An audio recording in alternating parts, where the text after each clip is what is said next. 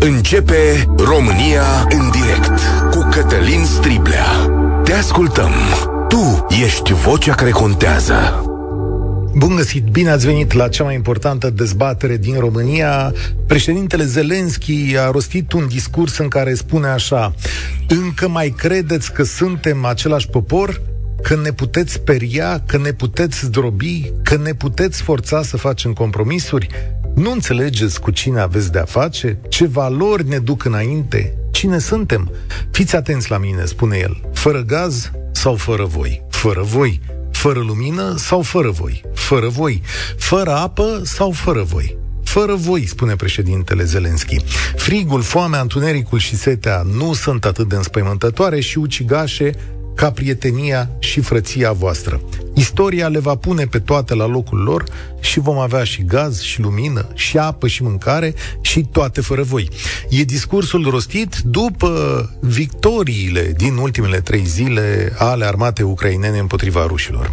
Ucraina eliberează parte din teritoriul său, eliberează ceea ce rușii ocupaseră, dar până unde pot merge. Iar eu, când vă chem astăzi la dezbatere, vă chem să vedem scenariile, perspectivele și să ne înarmăm cu răbdare și putere, stimați prieteni, căci s-ar putea să nu fie ușor. O să avem parte și de analiză, o să avem parte și de scenarii, o să avem parte și de răspunsul la întrebarea foarte grea: merită susținută Ucraina cu prețul bunăstării noastre? Căci în mare măsură se poate spune că se întâmplă și așa. Imediat o să vă dau întrebările la 0372069599. Atenție, în dezbaterea noastră suntem și pe Facebook și aveți și un număr de WhatsApp unde puteți scrie mesaje sau vă puteți înregistra acolo. Din acest sezon noi le publicăm și pe acestea. 0728 3 de 1 3 de 2. Ascultătorii Europa FM îl știu.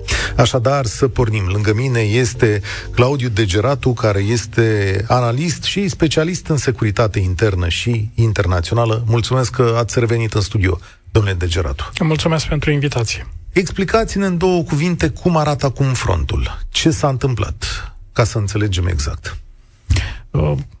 Foarte pe scurt, în Kharkov avem repetarea unei retrageri ruse care s-a mai întâmplat în regiunea Kiev, însă gradul de degringoladă este mult mai mare, iar coerența acțiunii sau contraofensivei ucrainene a crescut spectaculos, pare aproape o operațiune de standard NATO, a unei armate moderne care controlează și câmpul tactic, controlează și spațiul informațional, controlează mai ales aceste, să zicem, zone sensibile legate de comunicarea strategică, foarte importantă în contextul în care trebuie să știm că armata ucraineană este inferioară numeric, dar ultimele 2 luni ne-a demonstrat că a impulsiona foarte mult pregătirea militară.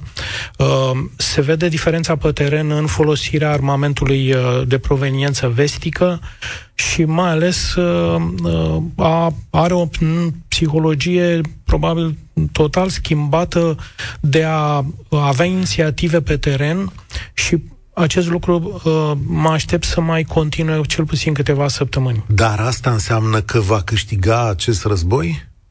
Dacă discutăm problema așa mai filozofic, mai teoretic, spre cum se termină acest conflict, eu mizez pe câștigul care să fie de partea Ucrainei. Ok. Ce scenarii sunt aici? M-am uitat în presa occidentală, 2 posibilități. Ori Ucraina merge și eliberează chiar și Donbasul, să zicem, merge înainte, ori se oprește la granița acestor teritorii. Care e mai plauzibil acum? Pe termen scurt se va opri la granița acestor teritorii pentru că acolo există un dispozitiv defensiv construit încă din 2014 de către populația rusofonă, de către forțele separatiste. Cred că, de fapt, vom mai avea o altă contraofensivă, dar într-un alt punct de vulnerabilitate, într-o altă zonă, probabil undeva la granița dintre Lugansk și regiunea Kherson. Din punctul meu de vedere, mai important este să controleze sectorul de coastă care se întinde între Mariupol și Berdiansk. Dacă reușește o contraofensivă în această zonă, reușește să spargă, de fapt, continuitatea liniilor de comunicații dintre Donețk, Lugansk și Kherson, ceea ce este important și s-ar putea aceea să fie cu adevărat punctul decisiv, pivotal al evoluției conflictului. Cum va răspunde Rusia? Rusia are prea puține elemente noi pe care să conteze. Va încerca să răspundă în primul rând diplomatic, încercând să cumva să fragmenteze inițiativa și contraofensiva ucrainiană, solicitând demersuri din partea unor țări care să înceapă să promoveze mai mult ideea unui acord diplomatic decât rezolvarea conflictului pe teren.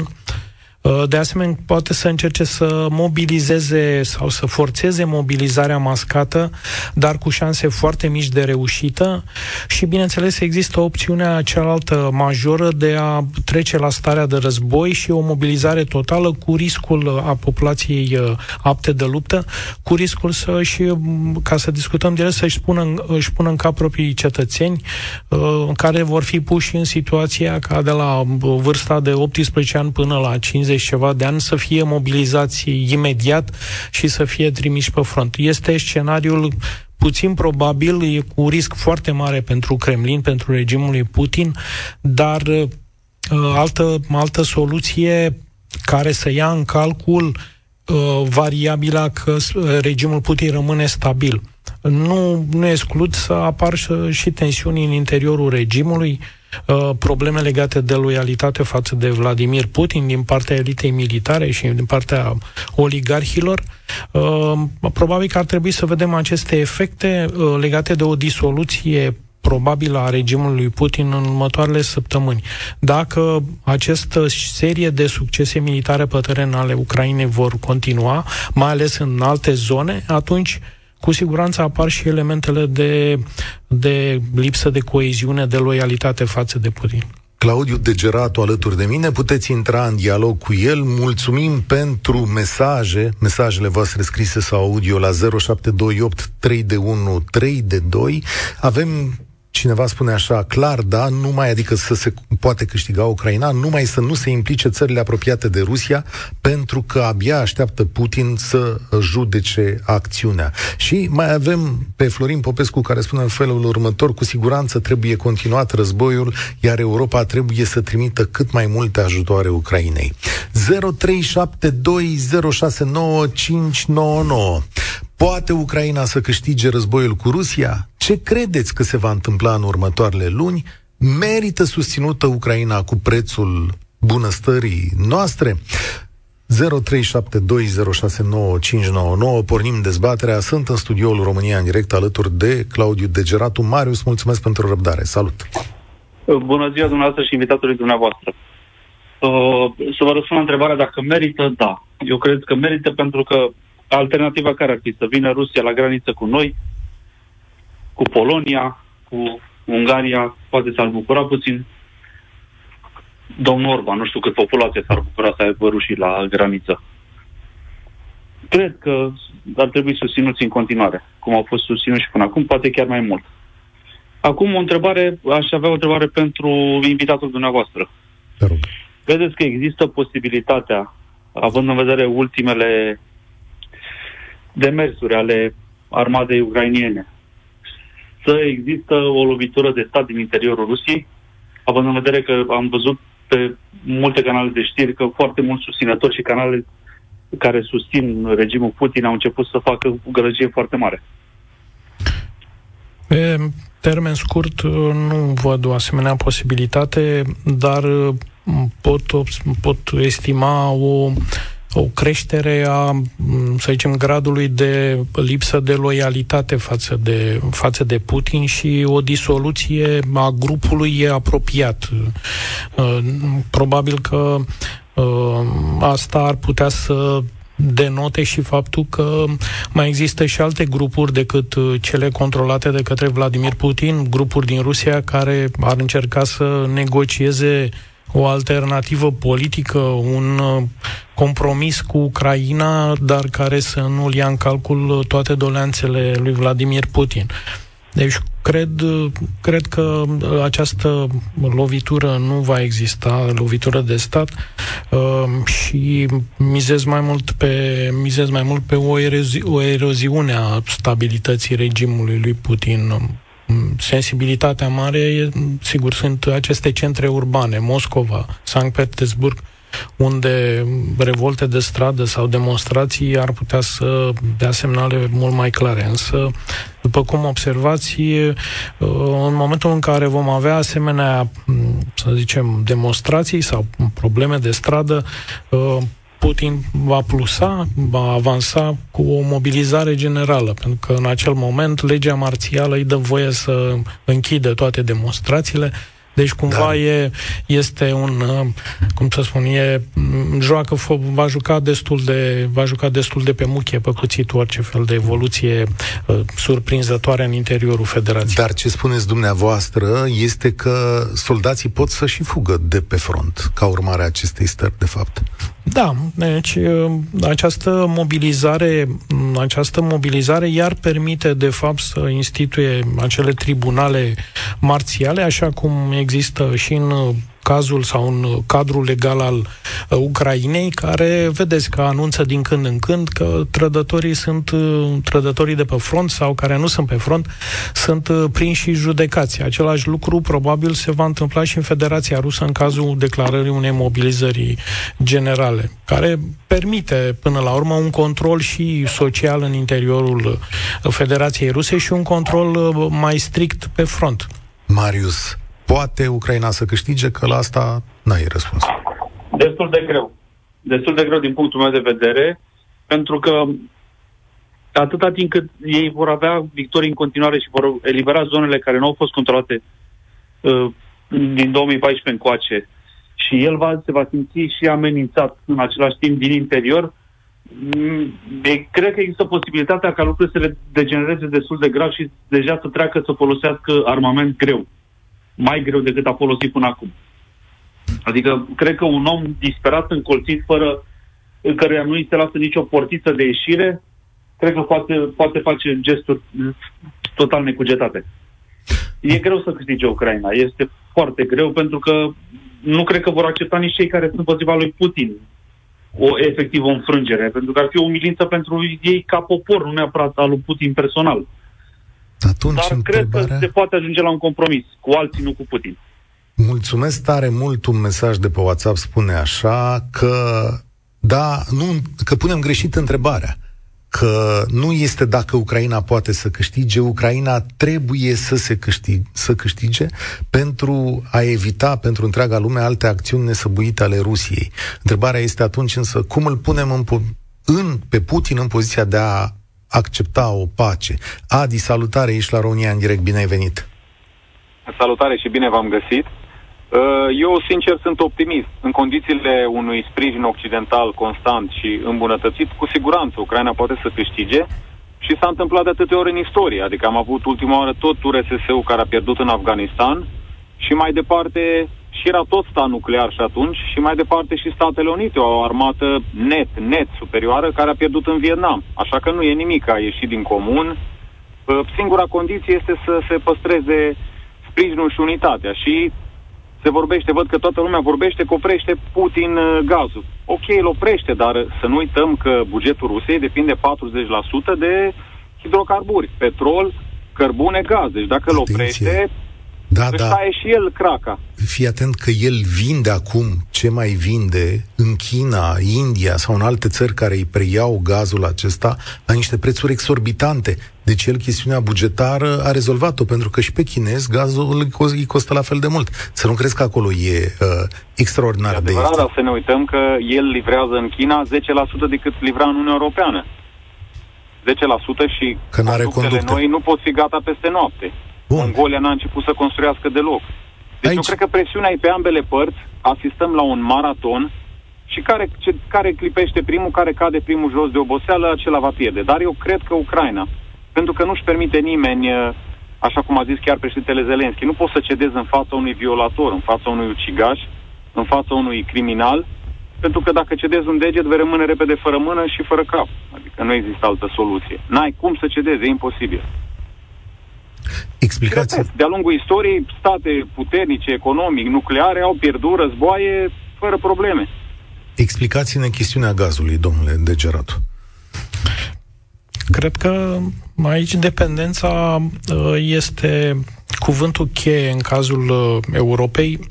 Din ce vedem în ultimele 6 luni, această dependență energetică poate fi scăzută și s-a demonstrat că poate fi scăzută. De asemenea, Uniunea Europeană a demonstrat că poate să realizeze sau să aibă un efort să realizeze soluții pe termen lung. Discutăm de fapt de, după 6 luni, de o reducere a dependenței energetice la nivel european, de constituirea unor planuri naționale de iarnă, de mecanisme de plafonare care s-ar putea să, a prețurilor la gaze, care s-ar putea să afecteze foarte mult inclusiv schimbul de gaze sau vânzarea de gaze a Rusiei către China, pentru că în momentul în care plafoneze în Europa și China va dori să cumpere la o preț mai mic și, bineînțeles, că asta îi afectează pe cei de la Moscova. Deci, părerea mea este că noi suntem pregătiți să intrăm într-o strategie pe termen lung pentru a plăti acest preț energetic. Ceea ce rămâne ca element necunoscut, sigur, sunt aceste chestiuni de politică internă, pentru că trebuie să gestionăm efectele negative, iar astea nu se gestionează la nivel european.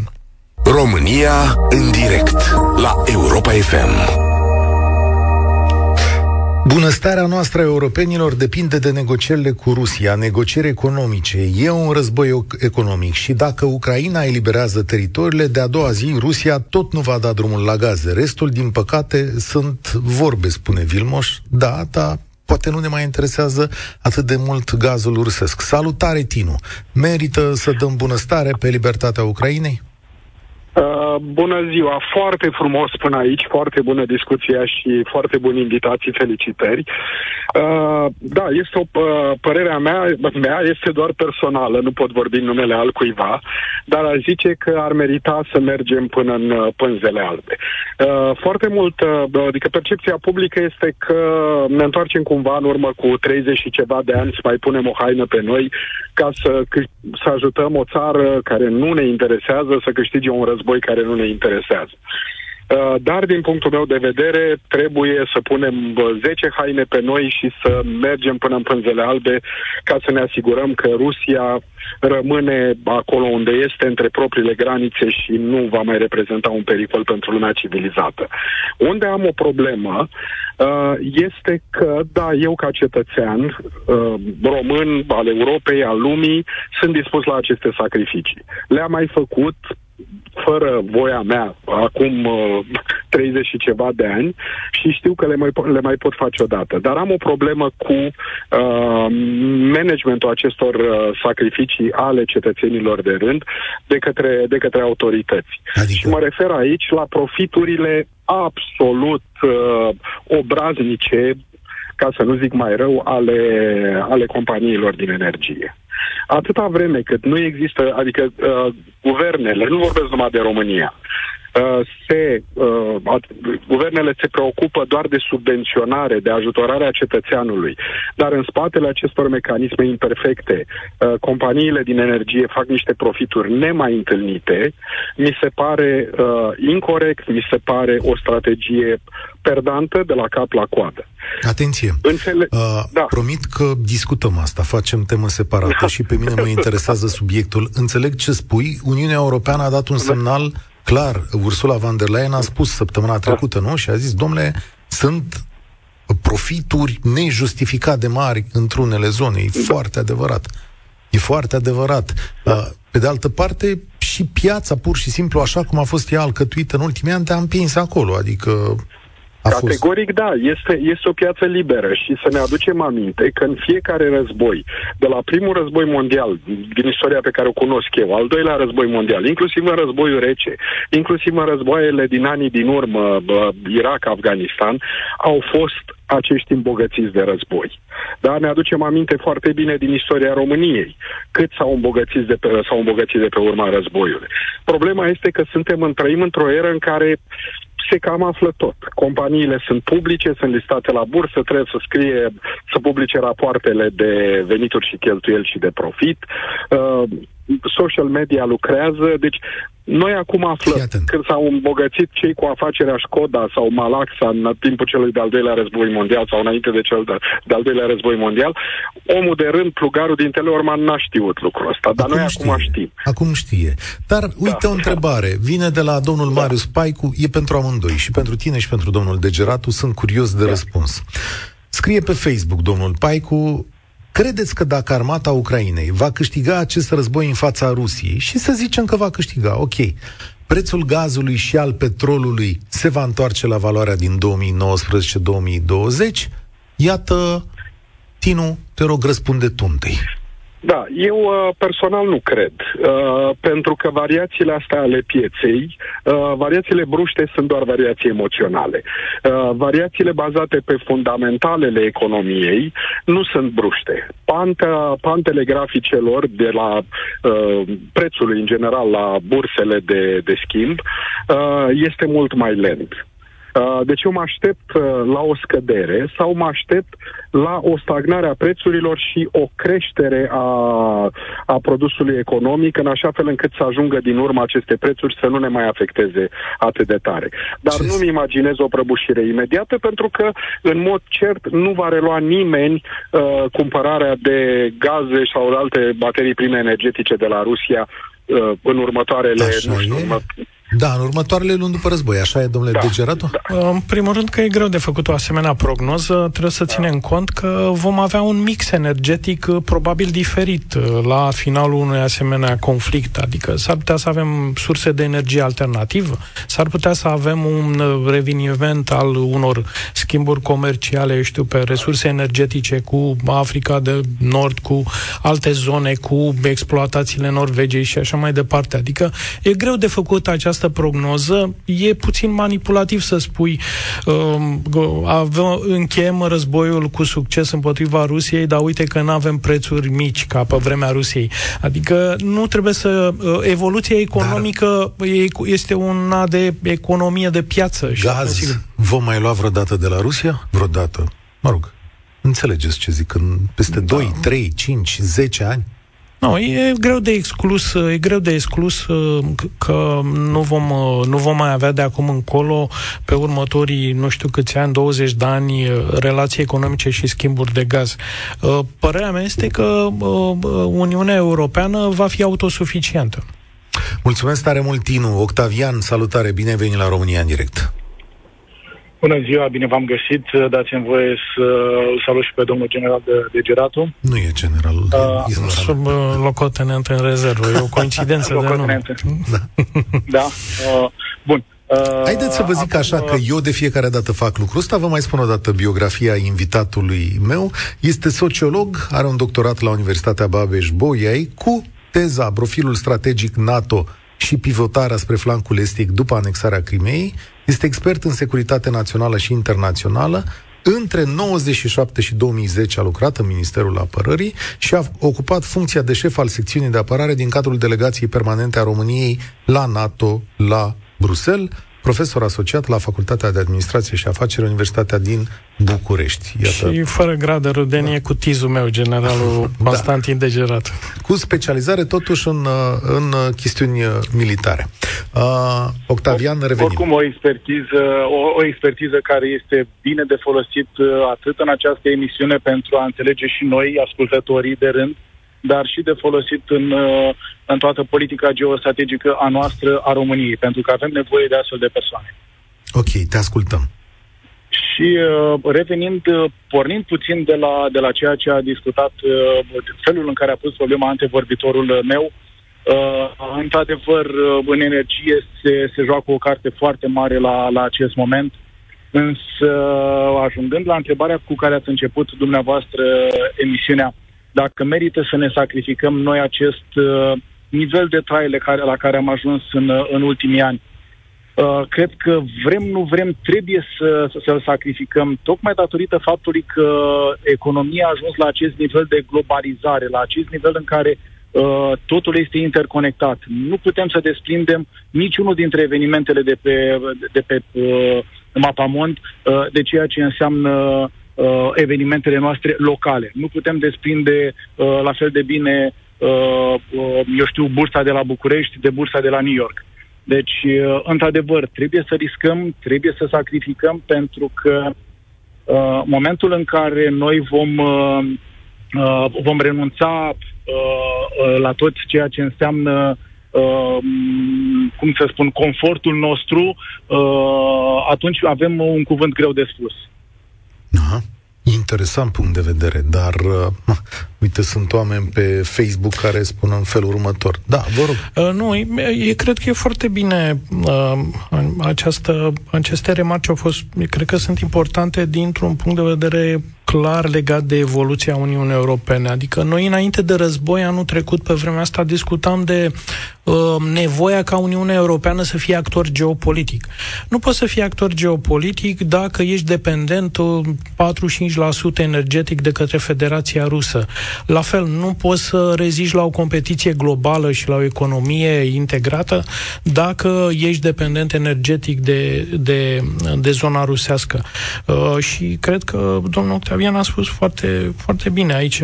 Conectarea aceasta, să știți că nu o să fie doar, cum să spun, o statică, așa cum o știam acum 2-3 ani.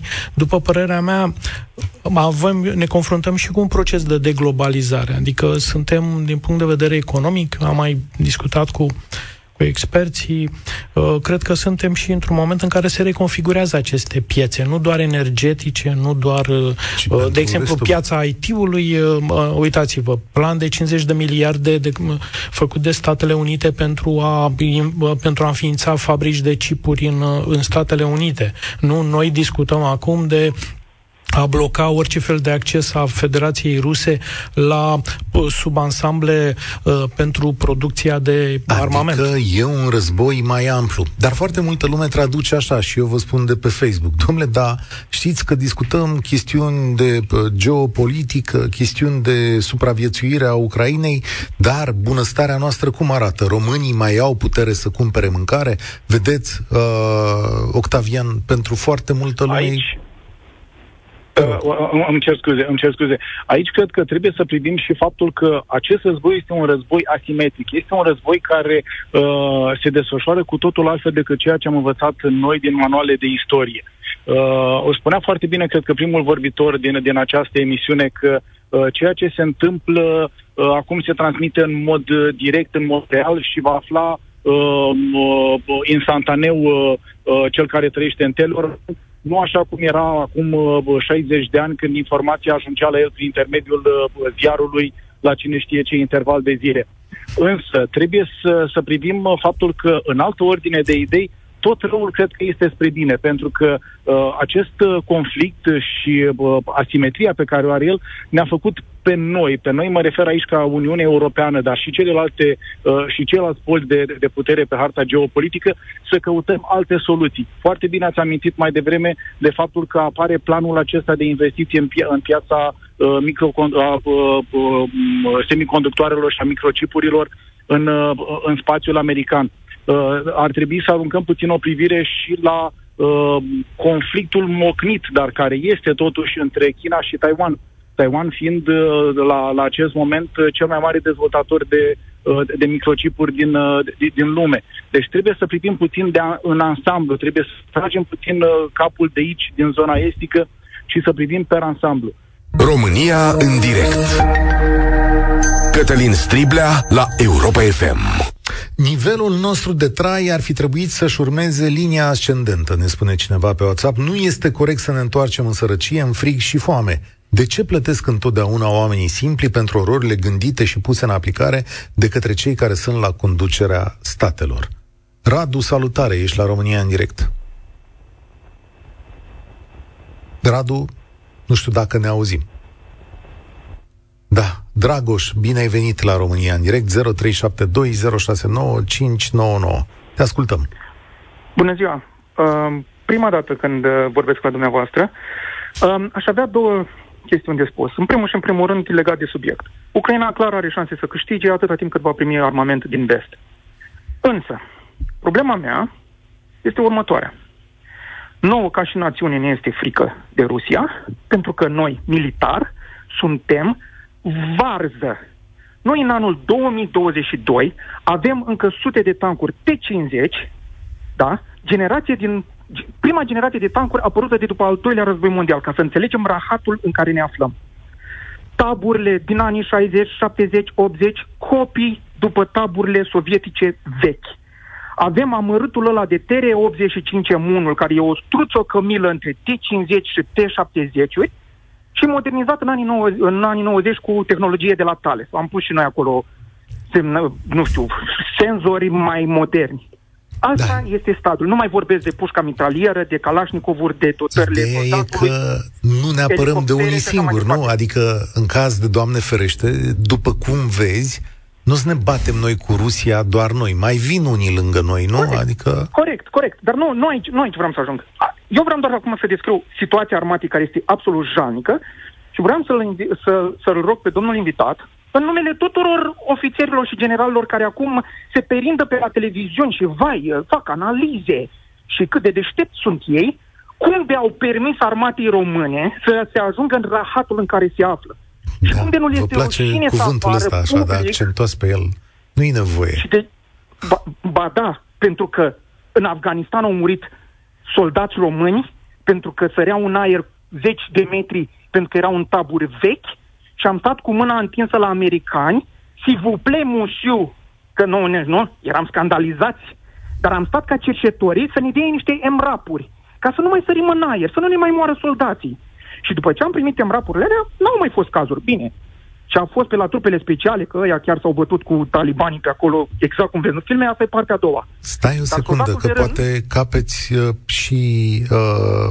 capeți și un răspuns la chestiunea asta. Da, eu asta sunt interesant, pentru că toți generalii care apar la televiziuni, nimeni nu vorbește de dotarea. Eu am un răspuns simplu. Acum, domnul Degeratu să-l dea până la mai complicat. Eu zic, costă. Au mai discutat acum, inclusiv foști șef de stat major, au mai dat interviuri, toți ne-am manifestat nemulțumirea față de gradul de înzestrare și dotare al armatei și nu numai față de înzestrare, și față de reformă în general. Eu, nu mă feresc să spun că nu putem să facem înzestrare fără o reformă armatei. Și dacă ne uităm la exemplul armatei Ucrainei, vedeți că se ridică aceeași problemă. Dăm sisteme moderne, dar cum să le folosim optim și eficient? Vedeți, această problemă a apărării este una eminamente politică. Trebuie să fim foarte realiști. Sigur, soluțiile militare sunt, le punem pe facem o listă cu 100 de soluții militare, iar sfera politică decide 3 priorități din cele 100. Am o rugăminte, nu aruncați chestia asta doar pe politic. Politică, clar, sunt niște trădători, vai de mama lor. Dar generalii, faptul că ei stau cu capul plecat în fața unor politicieni, faptul că nu există acțiune prin asociațiile de soldați care sunt în rezervă. Nu știu, să nu iasă ei, bun, că știu că există o regulă că soldatul nu are voie să proteste sau ceva, dar soțiile lor, nu știu, să existe acțiuni care să arate, nu se mai poate cu dotarea asta. Ne omorâți soții în pace, în timp de pace, pică avioanele, pică elicopterele, n-au frâne camioanele și pică... Dragoș, hai să continui puțin, ca să nu rămânem doar într-un monolog. Cred că ești în asentimentul meu că, până la urmă, acest dialog se face altfel într-o armată NATO, în care nu putem să ieșim în stradă ca în ianuarie 1990, cum a fost dat jos ministrul militar, dacă se mai aduce aminte. Dar atunci a fost singurul moment în care s-a întâmplat cam ce gândești tu, adică să ne strigăm unul altora spre Palatul Victoria toate nemulțumirile. Aceste discuții, aceste observații, solicitări, ele sunt stabilite, să nu-ți faci iluzii că nu există un punct de vedere al unor ofițeri superiori. Există, este luat în calcul de către partea politică, numai că partea politică decide și, după cum vezi, dacă dacă decide că bugetul apărării stă 15 ani la 1%, atunci e sigur că lucrul ăla de 1% ai apărare, nu ai de 3%, cum are Polonia și așa mai departe. Deci, părerea mea este că o armată NATO trebuie să discute aceste priorități la un alt nivel. Mulțumesc tare mult, Dragoș. Promisiunea mea e că ne întoarcem la acest subiect. Am vorbit la un moment, dar dacă țineți minte, în acest război, dom'le, ce capacitate are România să facă lucrurile astea? S-a dovedit și atunci prin mărturile voastre și bănuiala mea că Dragoș era angajat în MAPN sau a lucrat acolo. S-a dovedit că nu sunt lucrurile tocmai în regulă. Ne îndreptăm către finalul acestei ediții de România în direct. Laurențiu, salutare, bine ai venit la noi. Bună ziua! Legat de contextul crizei energetice, mă întreb de ce organele politice, de ce politicul nu vrea să dea drumul la programele pentru panouri fotovoltaice, Casa Verde, pe motiv că există bani, prin PNRR s-au dat niște bani pentru unitățile administrativ-teritoriale, dar pentru persoanele fizice sunt niște cozi de așteptare enorme. Momentul de față se discută problema de 2017, cei care au făcut cereri în 2017. Ar fi o chestie foarte interesantă dacă s-ar marja puțin pe această temă. Da, am notat, știm lucrurile astea, adică e o discuție pe care o vom purta și știu că săptămâna trecută a fost aprobat un nou lot de dosare, cred că mi-a trecut o știre pe sub ochi. Da, care dar sunt dosare din 2017, 2018, pe 2022 a promis AFM-ul, prim-ministrul mediului, că se va da drumul în aprilie la o nouă tranșă pentru 2022, au amânat-o în iunie, au amânat-o la începutul lui septembrie, spunând că va fi o chestie mai simplificată. Sunt de acord cu tine. Aici aș zice că statul român suferă și de sărăcie și de incompetență.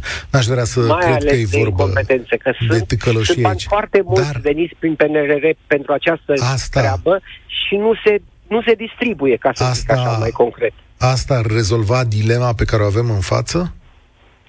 Ar rezolva foarte multe probleme pentru foarte multe persoane, pentru foarte multe familii, care în momentul de față sunt într-o expectativă, nu se știe ce o să fie la anul când se vor termina aceste compensări și plafonări și așa mai departe. Deci dacă nu se iau niște măsuri din timp, vom ajunge la anul pe vremea asta în care va fi curent sau vor fi gaze și nu vom avea cu ce să le plătim. Asta e foarte posibil pentru că bănuiala mea și explicația pe care ați primit-o și acum este că nu, prețurile nu vor coborî.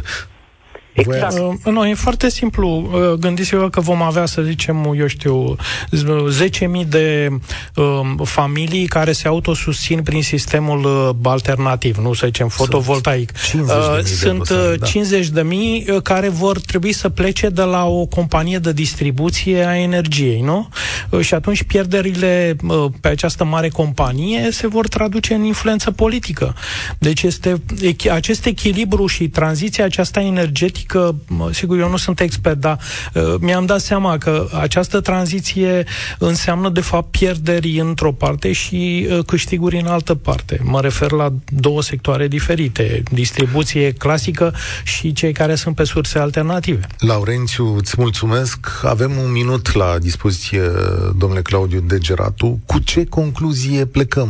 Unde duce această contraofensivă și în ce situație ne va lăsa pentru iarna aceasta? Duce la o consolidare a strategiei, să zicem, ofensive a armatei ruse, a armatei ucrainiene, mă iertați. Din punct de vedere al iernii, probabil că efectul cel mai important negativ va fi asupra armatei ruse, care e pe un teritoriu străin. Armata ucraineană e pregătită, este pe propriul teritoriu, probabil că are mai multe aturi să continue această contraofensivă și în alte regiuni. Mulțumesc pentru prezență. Vă mulțumesc și pe mesaje. Ne reauzim mâine la aceeași oră. Asta a fost România în direct de astăzi. Eu sunt Cătălin Striblea. Spor la treabă! Participă și tu! România în direct, de luni până vineri, de la ora 13:15.